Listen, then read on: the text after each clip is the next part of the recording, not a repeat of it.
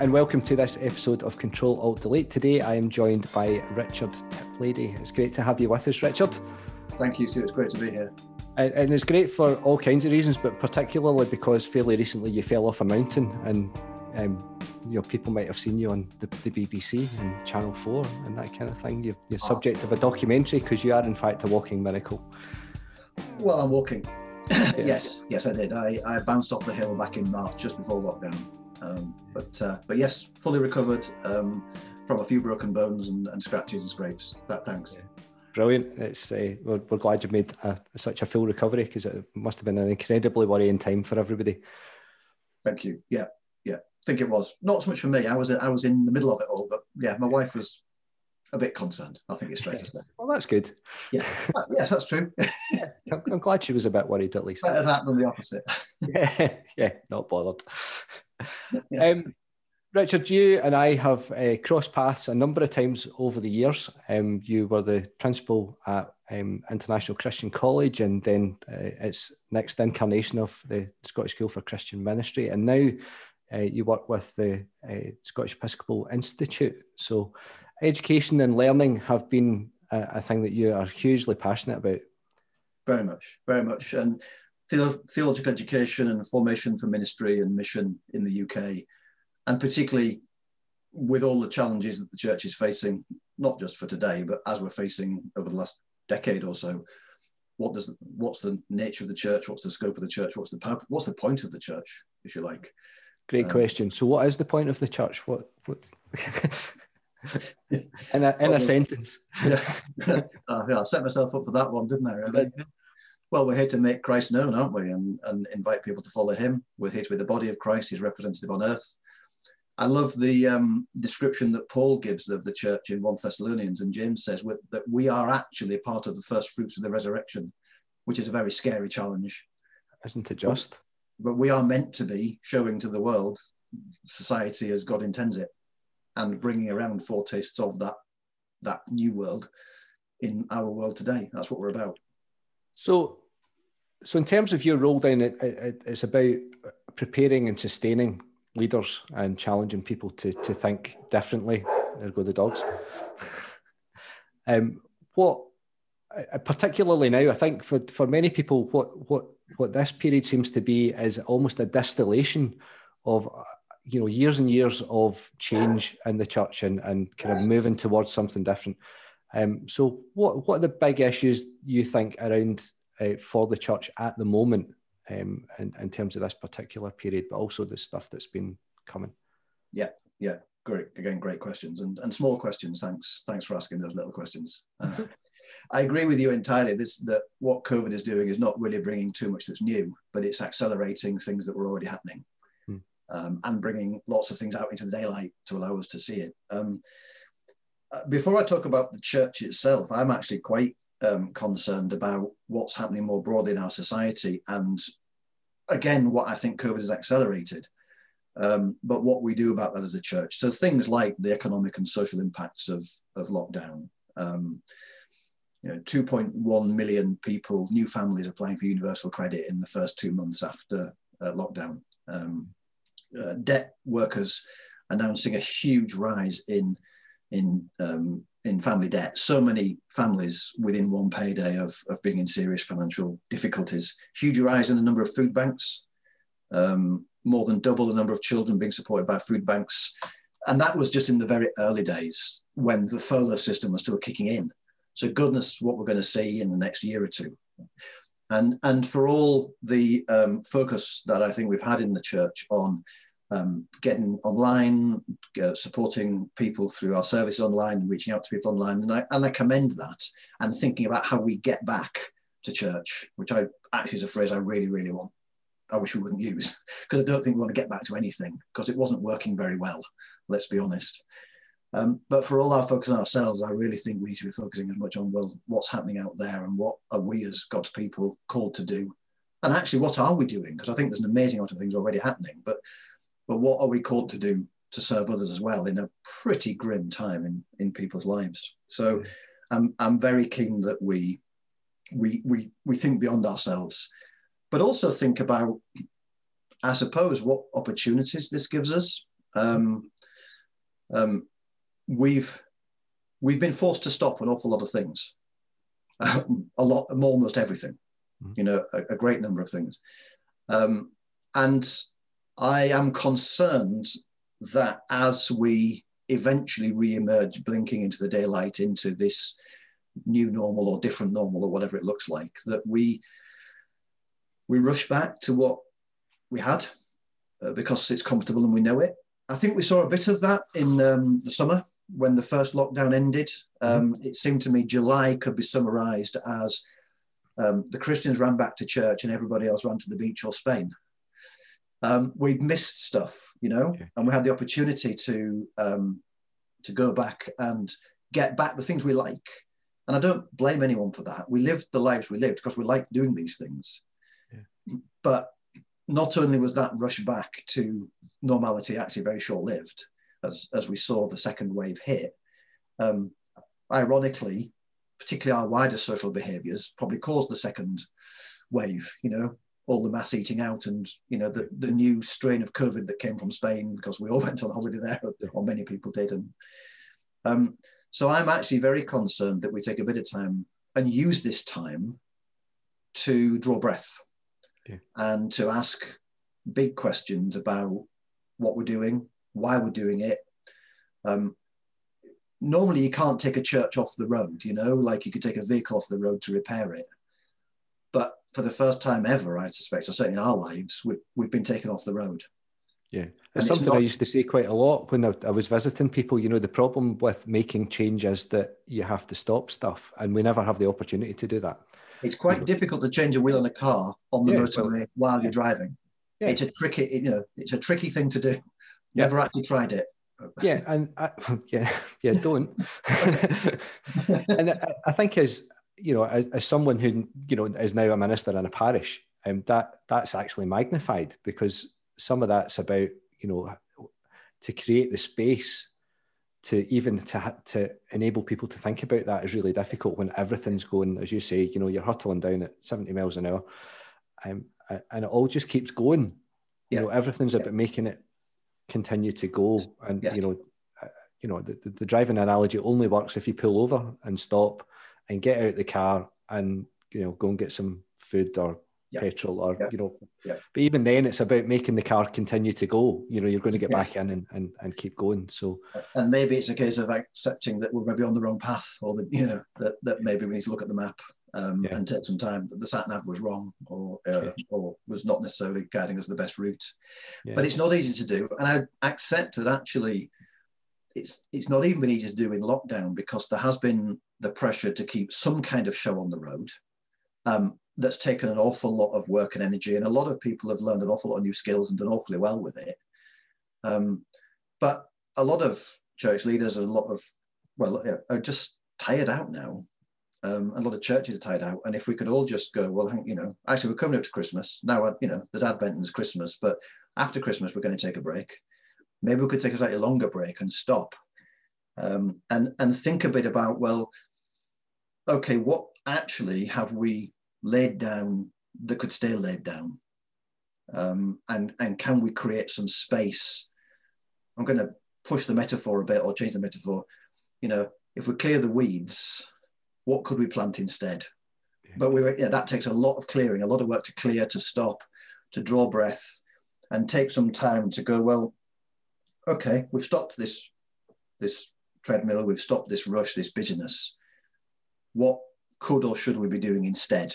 um, and not to rush at that, but to take some real time to think about it um, and and and move tentatively and cautiously and experimentally and humbly and quietly into that rather than rushing back to things. I think is and take not just a couple of months of that, but maybe the whole next year or the next couple of years over that. Do you think?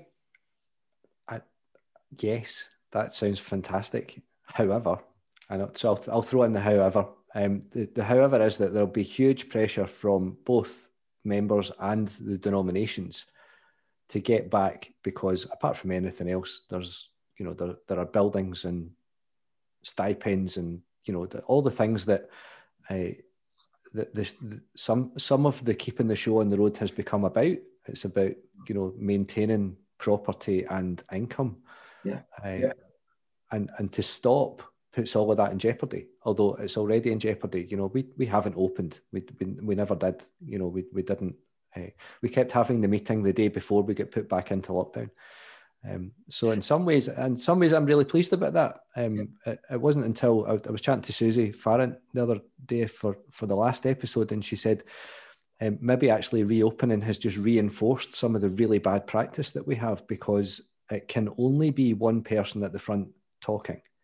Now, and yes. I hadn't, yeah, I hadn't, hadn't given that any consideration at all. Everybody, you know, it, it's usually a fairly passive experience, but it's even more passive now. Yes. Because you have to sit and, you know, don't move, don't say anything, um, and leave as soon as we tell you, kind of thing. So, so actually going back might be worse in some senses than, you know, than taking the opportunity you've you've described. Oh, and and then and I suppose it's a case of not let's not rush back to just do a sort of uh, ersatz version of a service as this that's what we do, but but actually spend a bit of time thinking, can we can we fundamentally rethink what we ought to do and how we go about um, being the church, reframe it. Uh, I'll I'll come back to that if if that's okay, but. Um, because I think your point that things weren't working brilliantly anyway. I mean, we were we were putting off the evil day in in lots of churches. You know, churches were, we've talked a lot about churches just hanging on by the skin of the teeth, um, um, and and if if we're not careful, all we do is is end up thinking, well, as long as I can sustain it so it doesn't fall apart on my watch, then it's someone else's problem. And I think that's a real dereliction of duty. Yeah. I think that's a real failure on our part if we just think that as long as it doesn't collapse while I'm in charge, then stuff the next person, they can pick up the pieces. It, it, you need to stop earlier. I mean, that was the example of what I did at ICC. Mm-hmm. I could see what was coming down the road, and the ICC was not going to be sustainable for more than two or three more years. And I couldn't, in good conscience, allow people to start studying in the college, knowing that it was unlikely to be there when they finished. That was unjust and unfair on them.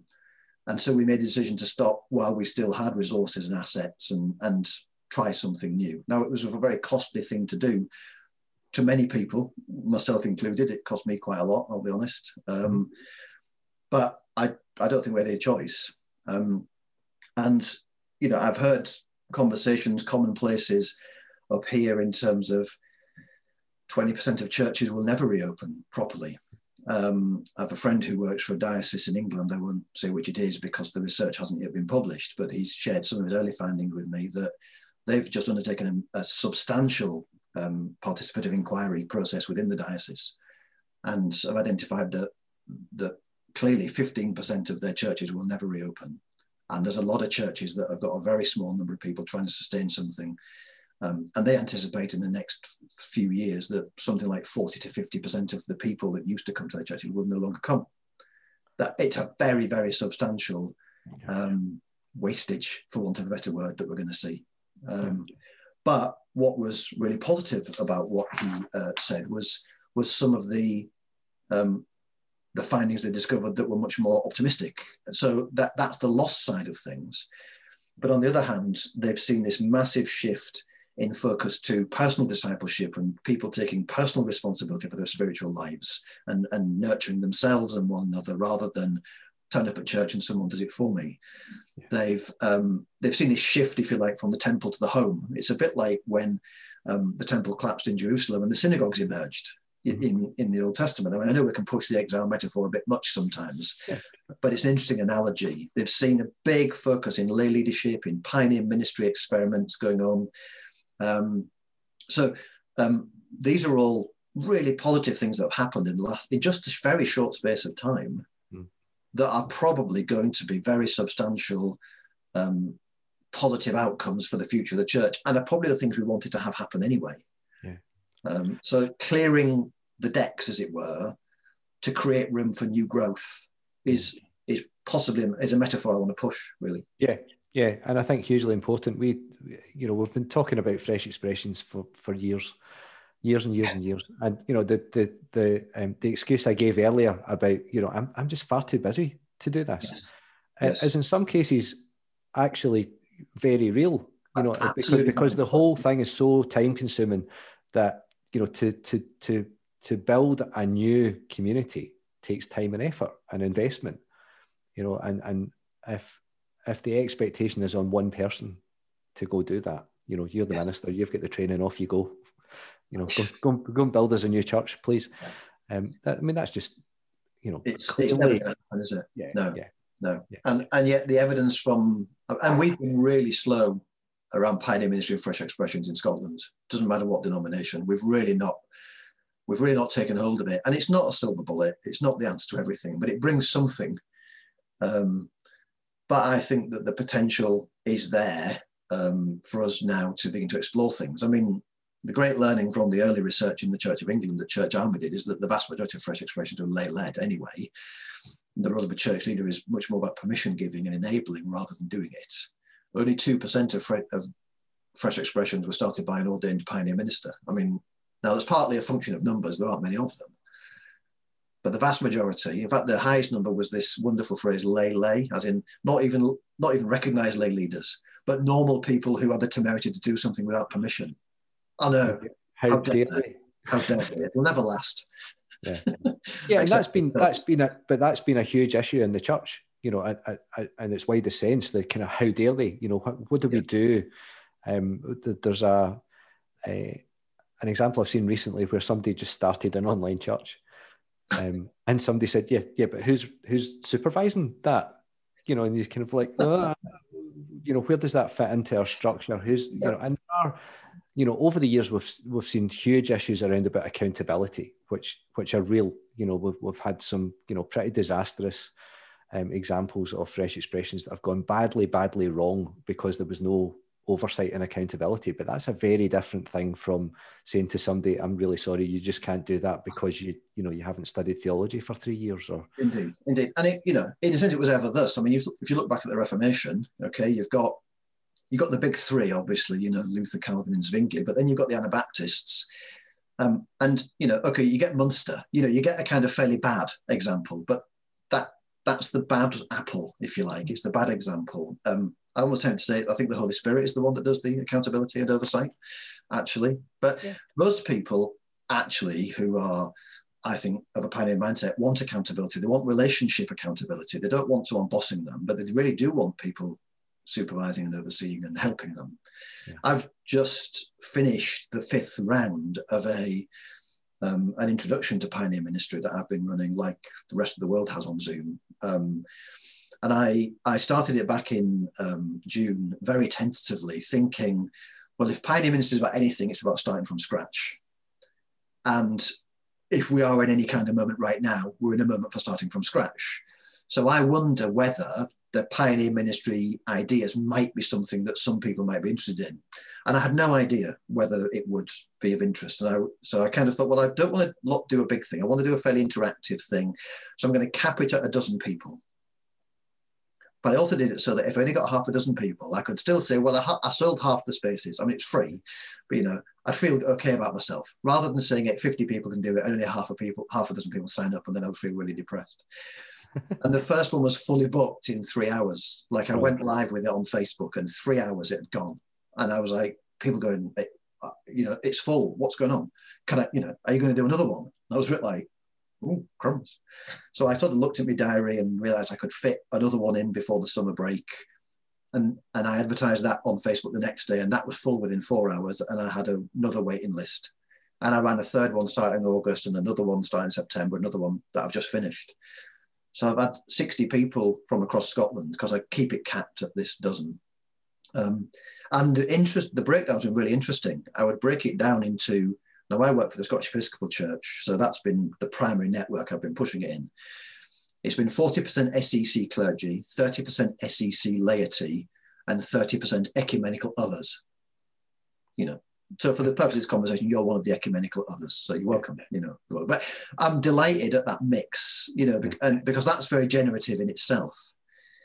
But it's been church leaders who've come along to this going, do you know, I didn't sign up for most of what the ministries have been doing. I want to do stuff differently. I just need some ideas.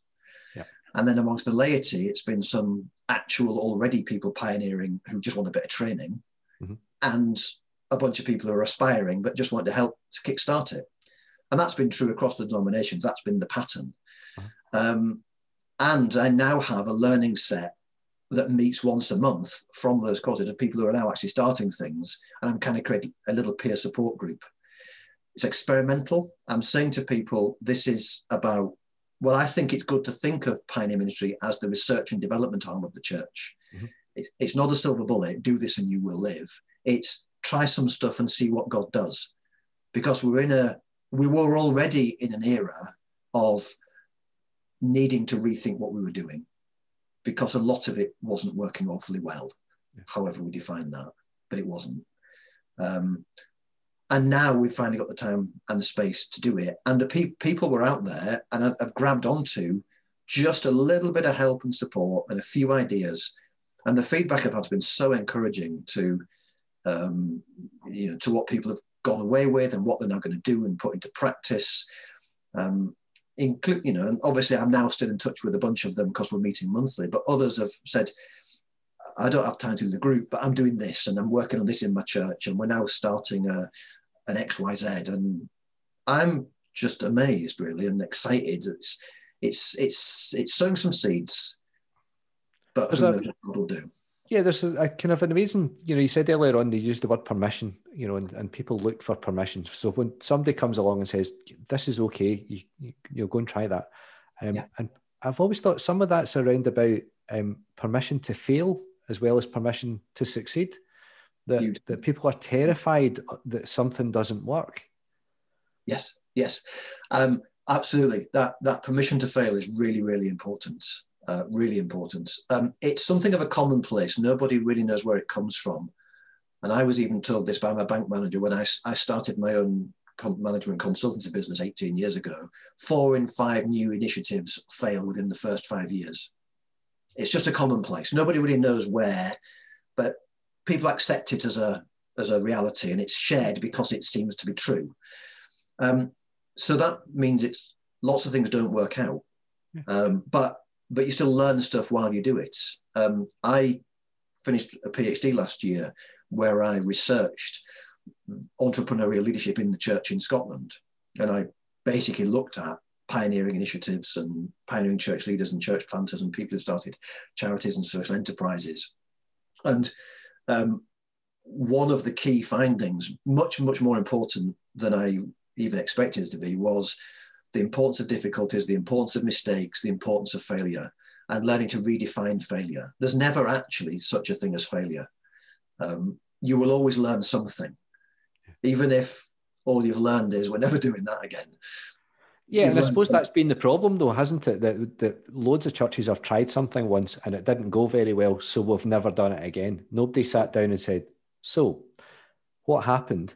Yeah, why didn't it go well?" ask the people who did come what they thought about it. Just you know, you said earlier on you, you didn't set your your target uh, participation level in the course at 50 you know well maybe that was the problem. Maybe all we've done is expected that a thousand people are going to turn up and that's unrealistic. And you know the 20 people that came had an amazing experience and it was really valuable for them and they're really disappointed we're not doing it again. Right. Absolutely. Yep yep, or it wasn't quite what they wanted, but it was good enough. But actually, if we tweaked it a bit, or we try something slightly different, yeah. and but I think you're right. What we do is we try something, it doesn't work, and we get burned. So we kind of we we retrench, you know, and we, we oh gosh, yeah, we better just go back to what we know. But because we don't have a tradition of of reflective practice for a you know kind of absolutely basically that's a fundamental issue. And that's, I mean, pioneer ministry in some ways is the application of community learning and development principles to Christian mission. Really, that's all it is. If you look at some of the pioneer ministry literature and its methodologies, you could you could look at community development and go, it's the same thing. It's going, listening, learning. What do the people there want? How can we make it happen? You know, stuff you know really well. Yeah. It, it's really just a forgive me put it this way, it's just applying it to growing up church, not young people. It, yeah. It, that's all the difference, really. Yeah. It's a different demographic that you're working with. Yeah. Um, and and and just moving tentatively, moving humbly. I mean, I think that's the thing. This rewards our humility rather than our arrogance. We're not going to fix the world or fix the church through this stuff, but we might learn some stuff that might be useful to us and others that we can then share with each other and, and support each other as we emerge blinking into the daylight and try and work out what the heck the future holds, you know? it feels like uh, pioneer ministry is much more collaborative than and than perhaps traditional ministry has been. We we uh, I always feel we're a bit competitive. Um, even, you know, and even the kind of rush to online, we're still, you know, oh, I'm getting more viewers than you're getting, um, and all that kind of stuff. It, it is. It's enormously collaborative, and I mean, there's a real move away from what's called the heropreneur. You know, the heroic entrepreneur individual who will come and save things. Because um, we've seen some uh, business failures recently this week that that embody that. You know, um, that's not. Um, I love the phrase in in some of the literature. Talk about that the best pioneering emerges in a socially supportive culture where people know people who know people who are willing to work and say, I like your idea, I could help you with that, or can I pick your brains? Or you should talk to them because they'll be able to help you. And it is more collaborative and emergent. Um, um, I mean, there is plenty of scope for ego within it, absolutely. And you know, my you know, my idea is better than your idea, kind of thing. Um, but but if we can take the best of it, yeah, um, I think it has something very helpful and valuable. Yeah. Something else I've been mulling over um, in in sort of recent weeks has been, but what about the people for whom even that's a bit of a step too far at the moment? Um, because you know, contrary I think to all of our expectations, um, you know, we're not in a new normal in the autumn at all. You know, we were warned about a second wave and didn't really believe it, and then my word hasn't it hit hard. You know, and you know, you and I are both in level four regions. You know, we're we're allowed out of the, the gulag for our state-sponsored five minutes of exercise, and that's about it. I mean, it, yeah. it's pretty severe stuff, and it needs to be that way, and it's going to be that way for quite a while. Um, and so we're actually kind of on hold for quite a long time. So I think quite a lot of the pioneering stuff, we can try some experiments now, but actually most of this probably won't bear fruit until we're actually beginning to emerge into the new normal maybe hopefully by the summer. Let's hope that you know with the the um, with the vaccinations and that. But I have also been um, thinking a bit about what do you do when everything's on hold? What what you know? Are you, are you just do you just have to tread water? Do you just is that it? And and I think there's more you can do. Um, I've been quite taken by the work of a guy called Karl Weick um, in the work of sense making. Um, um, and there's a book that came out last year called by Susan Beaumont called How to Lead When You Don't Know Where You're Going, which is actually quite a good example of sense making. Um, it's quite a programmatic book. It's quite a, in these situations, do these steps. And there's another book that's just come out in Scotland, Rewilding, well, in the UK, in Scotland, you know, Steve Aisthorpe's book, Rewilding, which is another example of the same thing. It's much more metaphorical and suggestive. It, it, he deliberately does the opposite and says, I'm not going to give you steps to follow. Yeah. I'm going to um, just give you some metaphors to play with. But in different ways, they're all en- trying to engage with this question of when we're not sure what to do and actually we can't do very much, what what can we do? And I really like what the uh, Beaumont uh, talks about tending the soul of the institution. And she doesn't mean tending the soul of the people like most pastors. Oh, that's good. I'll just look after the people. It's let's look at who we are. Let's work out what God's made us to be. Um, like God said to Moses, What have you got in your hand? Or as I really, really like Dave Male in his book on pioneering says, if you want to cook a meal, there's two ways of doing it. You can look at the recipe and go and buy the ingredients, or you can say, What have I got in my fridge? And asking ourselves, What's in our fridge? What have we got at the moment? So, for any given church, who are we? What have we got? What are our gifts? What are our skills? What are our passion, our calling? Let's spend some time on that not to become narcissistic and self-absorbed, but in order to prepare ourselves for what might come and and and what the future is going to hold. But in organizational terms, it says let's build some capacity. Yeah. Let's let's let's let's. I've been I've noticed how many church leaders have done series on what is the church this autumn. It's been, uh, I've seen it on social media, it's been shared. And I think instinctively that's people have grasped, are doing the right thing there. They're saying, okay, we can't do anything else. Let's go back to first principles. Who are we meant to be as God's people? Yeah. And and and let's just put down some roots again and get hold of that again and talk about it as a church and and and and be prepared then for when we can get out into the daylight. Um, and um, and and I would say within that, you know, invest in training now, invest in capacity building, invest in nurturing your people, but equipping them ready for what the unknown that's going to emerge next year, the year after. I remember speaking to a young woman who was leaving education. She just finished university, and I was having that kind of, you know, so what are you going to do now? Um, and she she was quite firm that she was going to work out who she was going to be, right. and was going to kind of work out the principles by which she might make decisions and live her life. And I just thought that what an incredible attitude, isn't it? Uh, you know, particularly for a, a, a person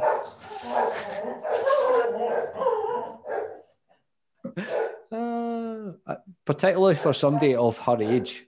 Indeed, for any person. Dogs.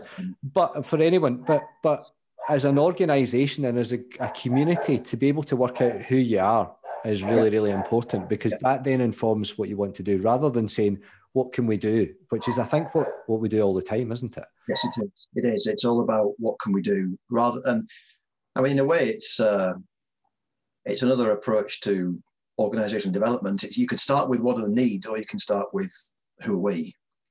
Um, in a, a, previous job down in England, I was the chief exec of a church planting mission agency, um, and I joined it um, in its hundredth year anniversary. It was an old organization, um, and it had nearly gone bust the year before, and it you know, staff morale was very low. Missionaries, because it was a, a, worked around Europe, were uncertain, and and basically, I think we've just got to really focus on who we are. And I use the verse from Isaiah 54 enlarge the place of your tent, stretch the tent curtains wide, do not hold back, lengthen your cords, strengthen your stakes.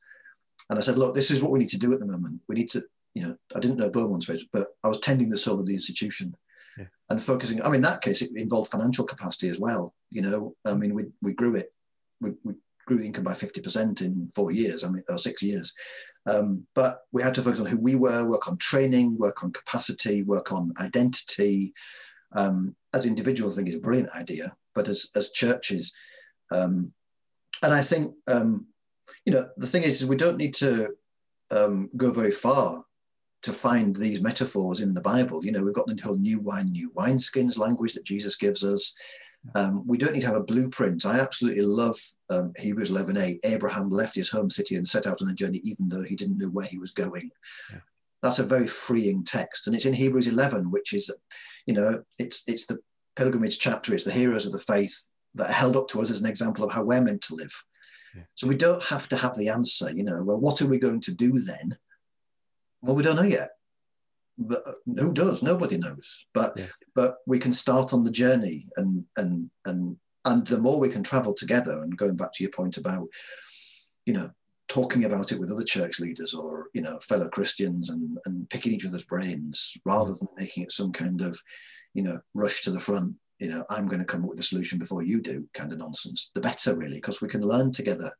Comes back again. This is a learning, a time for learning, a time for admitting it's not gone well and and taking time to try a few things and see what God does. Yeah, and in some senses, you know, a, a pandemic completely lets us off the hook. You know, it, yes. It, you know, oh, it's not my fault that that stopped. You know, the, there's always that kind of, you know, there's always things that go on in the church. You think, why are we doing that? Can we just stop? And it's really difficult to stop because someone's really, really invested in it. Yes. Um, and now yeah. everything's stopped and it wasn't yes. my fault. Yeah. So, you know, can we just have that conversation about what's important? And, and you know, we will pick some of the things up because they're really important and we should do them. But there are other things that we, you know, we just let go. Yeah, and it may be that actually some of the people that spent 20 years maintaining something will be quite relieved, actually, because yeah. they've not wanted to admit or even to themselves that yeah.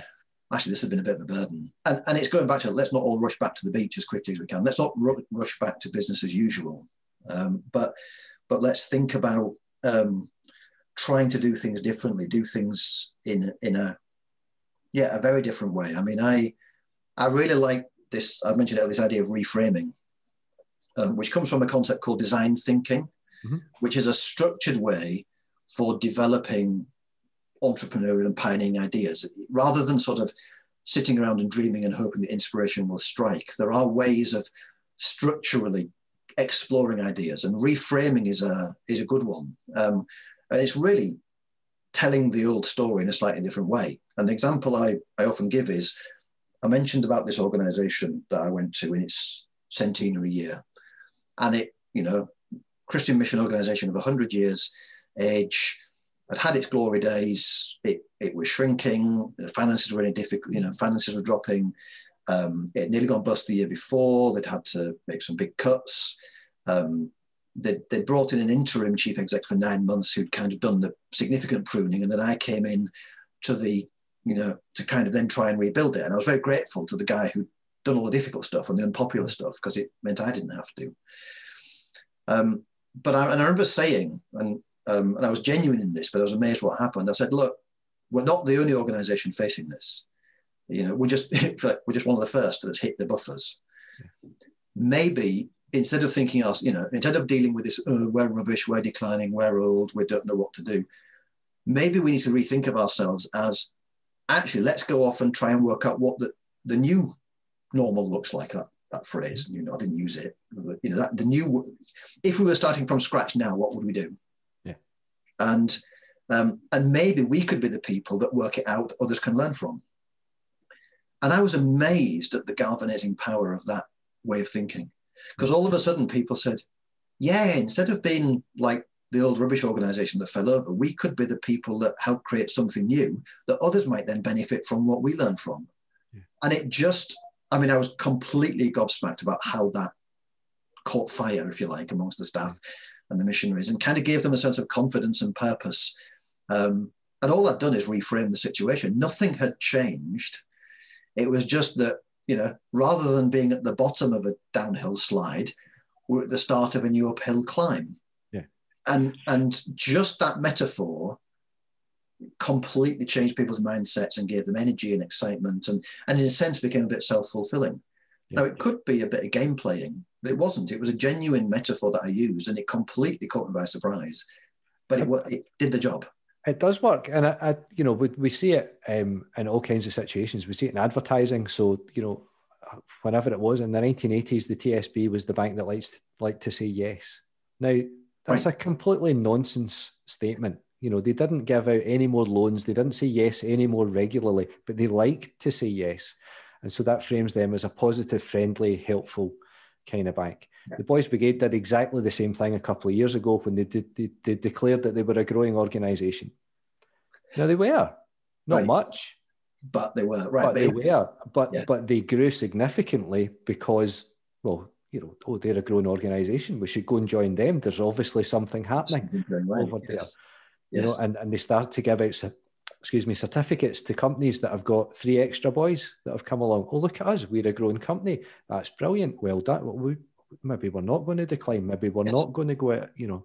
And it, it, it it's that, the stories we tell ourselves. huge. Yeah, it is. It's the stories we tell ourselves. I've started saying the same in relation to churches. You know, there's a world of difference between a church of let's let's say 25 to 30 people that are looking back to a glorious future behind them you know, and they remember when there used to be 80, 100, 120, and we had 30 kids in the Sunday school and, and all that. And, and now, you know, if you're a church plant of 25 to 30 people, that's a really solid place to start. You know, church plants don't often start with that many people. Um, now, to do that, you might have to do something really radical, like sell your building or or you know you might reinstate you might rechange your building to be something completely different and not your primary meeting place. You might turn it into a community facility. There might be money involved. You might just say do you know what? Let's just start again. Particularly you know demographics change churches not located in the same location.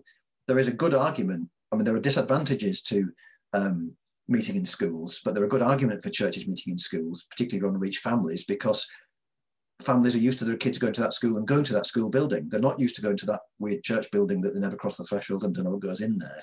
So being in a more publicly accessible and welcoming building. Um, all you've done is rethink yourselves as a, from a declining church to a church plant, but it can create its own momentum and positivity. Um, slightly more radically, uh, I'm really taken. I've never. I've, I don't know anyone who's done this, but I'm really taken with something that a guy called Simon Sutcliffe said. He was a Methodist Church Venture FX pioneer. Um, he now does in England the same job that Lorraine Darlow does for the Methodists up here in terms of you know learning and development. Um, and he said, I mean, it was a, a, bold statement, but he said he was convinced that in the future most churches would behave more like social enterprises than group meetings. Okay. And I thought, that's very interesting. You know, it's a bold statement. But at the moment, our primary metaphor of church operations is a group meeting. That's yeah. what we do. We meet as groups. What if our primary metaphor was we're a social enterprise? We're still going to meet, but what we do when we meet and how we meet and why we meet is going to be very different. Now, the role of a minister in that is still to resource people, educate, train. There's going to be worship involved because it's a Christian community. It, wouldn't that be a very different way to gather and exist in a, in a, in a town? If, um, you know, it, than, than we're a group that meets.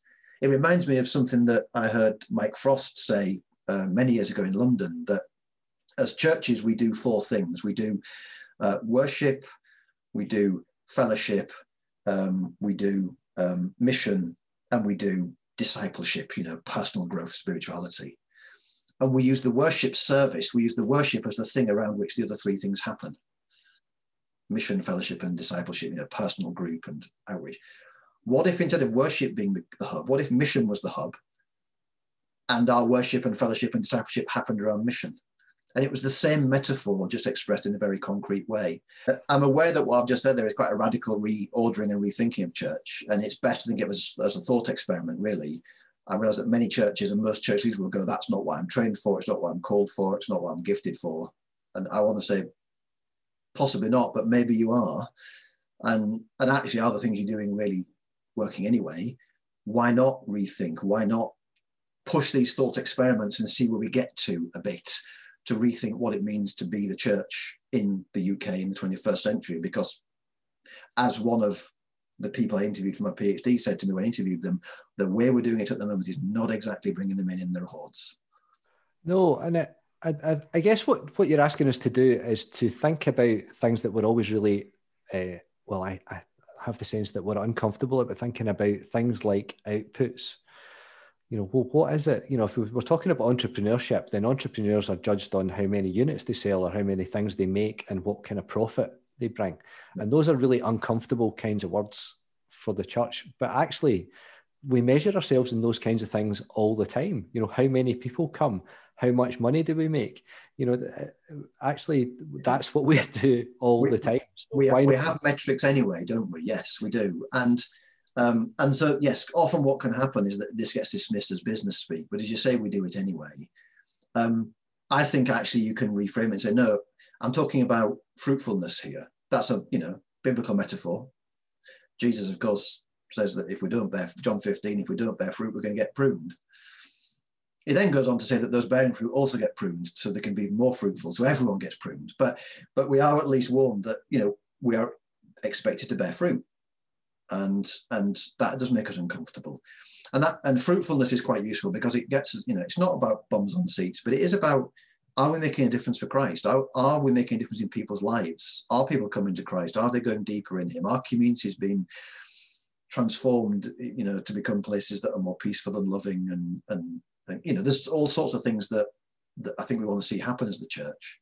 Um, i think what i'm i'm pushing at is I'm actually, in a sense, putting our rituals in the broadest sense of our practices, that we, we have these deep, warm grooves of practice that we assume that to be the church is to attend a building at a certain time and have a meeting, sitting in rows, um, with some slightly enforced social interaction at some point that might be called the peace or might be say hello to the neighbour next to you. But largely it's a fairly passive enterprise with a bit of community singing and listening to people on the front and then a quick chat after coffee and scurry off home there are other ways to be the church. And, and a lot of what I'm, I'm, you know, I'm not all the ones I'm pushing. I'm not saying they're the only ones, but the metaphors I've been pushing or the ideas are saying, let's let's think about other ways of being church and and, and push it back to what we're here for. What, mm-hmm. why is it comes back to what's saying it? Why why has God created a church? What what's the point of the people of God? Why did God call Abraham to call him, to follow him? Why did he create Israel? to be, you know, ultimately to be a light to the nations, originally Israel. And then the, through the Messiah, people from every nation are called to be that light to the nations and, and to be the people of God um, that are created to to serve the whole world, but to also make him make God known and invite others to to know him and worship him. I mean, it's it's fundamental Christian identity stuff. Um, and and we do have this opportunity right now to draw breath. You know, we've taken the car off the road. It's in the garage, or we're sat in the services, or we're, I don't know if how to push this metaphor, but let's take some time. Let's take some time to really rethink what we're about. Um, and I come back to the fairly blunt observation because we're not exactly cutting it anyway. I'm not. I'm not saying we should be stopping a really successful bunch of things, but we've actually got some time to think now.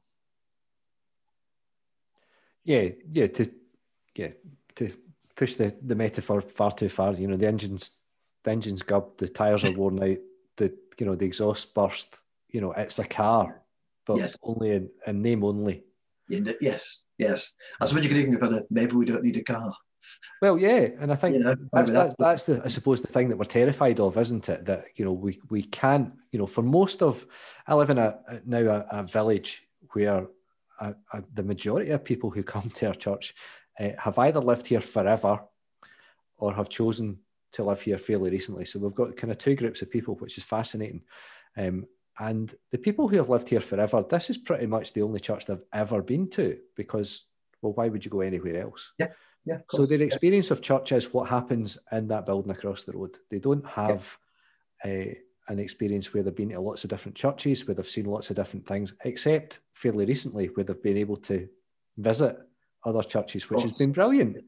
Yes. You know, and I, have tried to really encourage that. Go and see what you know the folk down the road are doing and across here, and um, because some of that allows us when we come out to say, actually, there's a church along the road that's doing messy church. Why on earth mm-hmm. would we compete well, yeah. with that? Right. Yeah, they're doing it. Oh, so they're doing it. Would you know? Can can our kids go there, or can we yeah. work together with them so that we're not reproducing resources and effort and all that kind of stuff. But the but the I suppose the point is that it's very difficult for people to imagine something different. Yes. If that's yes. all they've ever known. Yes, you know, indeed. And, and your your your um, use of Abraham is that is that you know I think I, I think Abraham was absolutely incredible. You know to just pack up and go. right. Nobody did that. Right. Yeah. You know, it wasn't even a thing that oh, you know people go off occasionally. No, they don't. Yeah. You know, they, yeah. they stay together because there's safety in that and they they consolidate the land that they have. Yeah. Um, nobody goes, you know, especially when you don't know where you're going. Yeah. And, and, it, and, it, and you understand, don't you? Scary, really. Yeah. But as you say, we've got the opportunity now. You know, we're not like Abraham you know we have google maps we, we know where we're going as it well we have we can go and find out we can look ahead we have street view you know um, to push the metaphor a bit further um, like you say people have got the opportunity to go and um, learn what other people are doing and i've i've always thought that creativity is basically pinching a good idea from somewhere else and seeing what we can do within our own situation you know? Ecclesiastes there's nothing new under the sun. We don't have to come up with something radically new that no one's ever thought of because it, it's not going to happen. But it's a bit of something from here and a bit of something from there, and then we do our own thing with it, and we come up with something that's right for us. Um, but again, if that, you know, and I suppose it's a recipe analogy or the cooking analogy, you know, if all I've got in the fridge is is four eggs and four onions, then all I can make is an onion omelette. You know, maybe I need to get some ham in or some cheese. You know, we, we bring a few of the bits and bobs in and try again. Yeah. And the, you know, the first time wasn't so great, but then let's have another go and see if we can come up with something else and and kind of have a, a culture and i think this is really important probably for church leaders but any church really who are the heroes? Who are the people whose stories we tell and who we celebrate amongst our own communities? Who gets kudos? Who, who you know do, do we say you know look at what X has been doing in our church, and okay, you know, it didn't work out as they were as they wanted, but they learned this, and we're now going to do this as a result of it. Can, can we celebrate the people that are willing to push the boundaries a bit rather than see them as the, oh, I wish they just sit down and shut up. You know, we, we might not even agree necessarily what they're doing, but but they may help to create a philosophy and a culture that helps others to go, well, I, I didn't want to do that, but I wanted to do this. wonder if I could have a go and would the church support me in it? And are we just going to be, are we going to be the church that likes to say yes, I suppose is the, uh, yeah. is the, is the end question really. One of the things I really like is when people creatively misuse other things. You know, so most of the best kind of uh, things that folk develop are when they take something that is for something else and say, oh, what, but what if we used it for this? You know, text messaging is the famous kind of example. SMS was a short message code for engineers to send messages to each other. You know, now we can't live without WhatsApp and Messenger and all that, but that's where it came from. Yeah. Yeah. Well, I mean, a great example is, you know, uh, Messy Church. Who knew that colouring in for Jesus was going to be such a big thing? Yeah. But it's a big deal. Yeah. And, you know, for many of the people involved in them, that's now their church. Yeah. And what I love about the folk at Messy Church is they're, they're, they're very self-critical. So they've been aware that um, discipleship, you know, people going coming to faith and going deeper in Christ is not easy in a messy church context because it's so you know activity focused. So they're like, right, what are we going to do about this? You know, we're not going to be defensive and, and pretend it's all great. We're not going to um, uh, or, or spin it that well, that's not really about. They're going to say we've got so far, but we want to keep learning. You know, we've we've we've learned a few things, but there's actually we've discovered some flaws or some weaknesses. Right, what are we going to do about it? And they commissioned Church Army to do a major bit of research. So they brought in outsiders to do the analysis. You know, that's that's vulnerable. Um, but they brought in other people to do the analysis to help them learn. They brought, you know, an external point of view in. That takes humility and vulnerability to make yourself vulnerable, but also there's some strength of character there to say, but we're willing to learn because we want to be doing better, um, rather than pretending everything's rosy. I have huge admiration for them, not just what they've started, but for the philosophy they're continuing with. And I think we can learn a lot from that kind of mindset. Yeah, that that outside voice can be hugely, hugely important for us, can't it? And it's something that we're always a bit wary of. You know, that kind of, yeah. well, what do they know? Yeah. You know, yeah. we're doing this because you know we know best and it's ours, and you know, yeah. and, and actually, you know, to have someone come and look at what you do and say, have you have you thought about that? Why do you do that? And, and, it, part, it, goes all the way back to that tending the soul thing. Part of that's about asking those questions, isn't it? Why do we do this in the way that we mm. do it, and what's it yeah. for? Yes. You know, how does it feed us, or does it drain us, or does you know all those kind of yeah. And it doesn't necessarily have to be an expert that you bring in. You know, in fact, I think it's better if it's kind of peer led, and it's not necessarily that the person's better, but a different point of view, a different point of view that says, like you say, have you thought of X or Y? And usually, then it becomes reciprocal because if you if you do it in the context of trust and relationship, you'd also be doing the same with them. Um, you know, this is where peer traveling, peer learning. I mean, we talked about pioneering as a kind of collegiate act, but um, you know, this for me has been one of the things with this learning set I was talking about earlier. Um, that there's just a bunch of people who they're all making it up, but they're willing to be kind of vulnerable with a bunch of other people who are making it up because they kind of know they're all in the same boat and, and they've found some kindred spirits.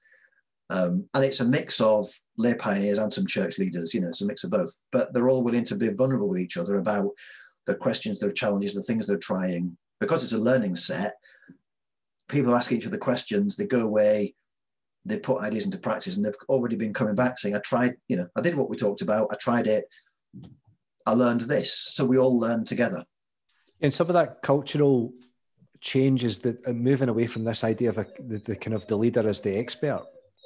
Um, yeah.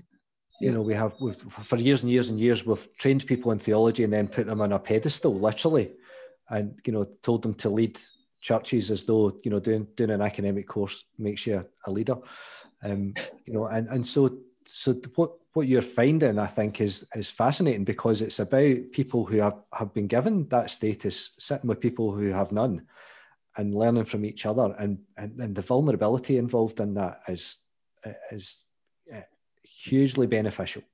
Yeah. Richard arbuckle is a i think he's a kiwi he's a jesuit um, writer who's written a lot on um, refounding the church and he's written from a roman catholic context um, to put it this way um, no friend of john paul ii or benedict xvi let me put it that way very much a pro-vatican ii kind of guy um, and in, in one of his books he talks about um, he, he talks about authority dissenters and pathfinding dissenters. And what he, what he means is that we need dissenters in the church, but there are two types. There are dissenters in the position of authority who can open the way for the pathfinders who will go and make it.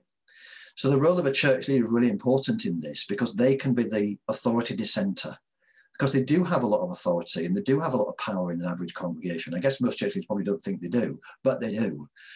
Um, and um, to lend their authority, positional or personal or whatever it is, to endorse some of the stuff that might frighten the natives otherwise, you know, um, is, is enormously powerful ministry. And, and, and that's where this partnership between dreadful phrase, but clergy and laity is really healthy and important. It's not about dethroning one group to enthrone another. It's saying there are different gifts and contributions. The pathfinding dissenter might be the minister sometimes, and the authority dissenter might not might be the minister, but it might be, you know, all churches have got patriarchs and matriarchs and powerful families that may or may not have any official authority. In fact, some of the most powerful ones have no official authority. Yeah but you know there's no nepotism in this church and my sons will make sure of that kind of uh, thing um, but they are they can be remarkable permission givers as well um, rather than guardians of the status quo um, I, I, what they can be and, and some of the best and i've benefited in the past in my own christian journey particularly as a young christian from people like that who use their authority to create the way for this young upstart who had no clue what he was doing to go off and try and learn a few things while he did it. And I, you know, now find myself in a position of being able to do that again or do that now for a different generation. And it's a joy to do it. Yeah. And Richard, we're almost at the end of our time, and I'm going to do a thing that I've never do with people. Um, but I'm going to ask you uh, the kind of sum it up in a sentence kind of thing. What What do you think in, in this period of time? So kind of looking forward to Easter. I think is probably when things might change. Um, what what is the, what's the one thing that we should be doing? You know, if if if folk are sitting watching this in a church, what what is it? You know, you would advise at the moment. Gosh, well, I think I want to go. I, don't want to put it into two two sentences because you know you're talking about sort of a few months ahead. Between now and Easter, I think it's what have you got in your fridge is the first question or if you want a biblical phrase, what have you got in your hand? Who is God given you in your church, in your hearts, in, in, in your community, you know, Christian community, that, that you want to be and uh, for the future? Spend some time tending the soul of the body of Christ, you know, the institution. That would be the first thing. And then I think for Easter and, and for afterwards, my second thing would be go and try something different and see what happens. And, oh. and then do it again and then do it again. You know, and, and think of it as Talk to some people about it. Yeah. Yeah. Be, be experimental, try stuff and see what happens, but keep that philosophy going. So, so spend some time, if you like, on what have we got in our fridge? What have we got in our hands? Who are we? And then, you know, from Easter onwards, which I think is a good watershed moment, I suspect, in our country, never mind just the church, go off and try some different things and and see them as a learning process. Brilliant. Thank you so much for your time. It's been thank a fascinating you. conversation. Um, it's always good to speak to you. So well, thank you, you for your thoughts with us. Thanks so much.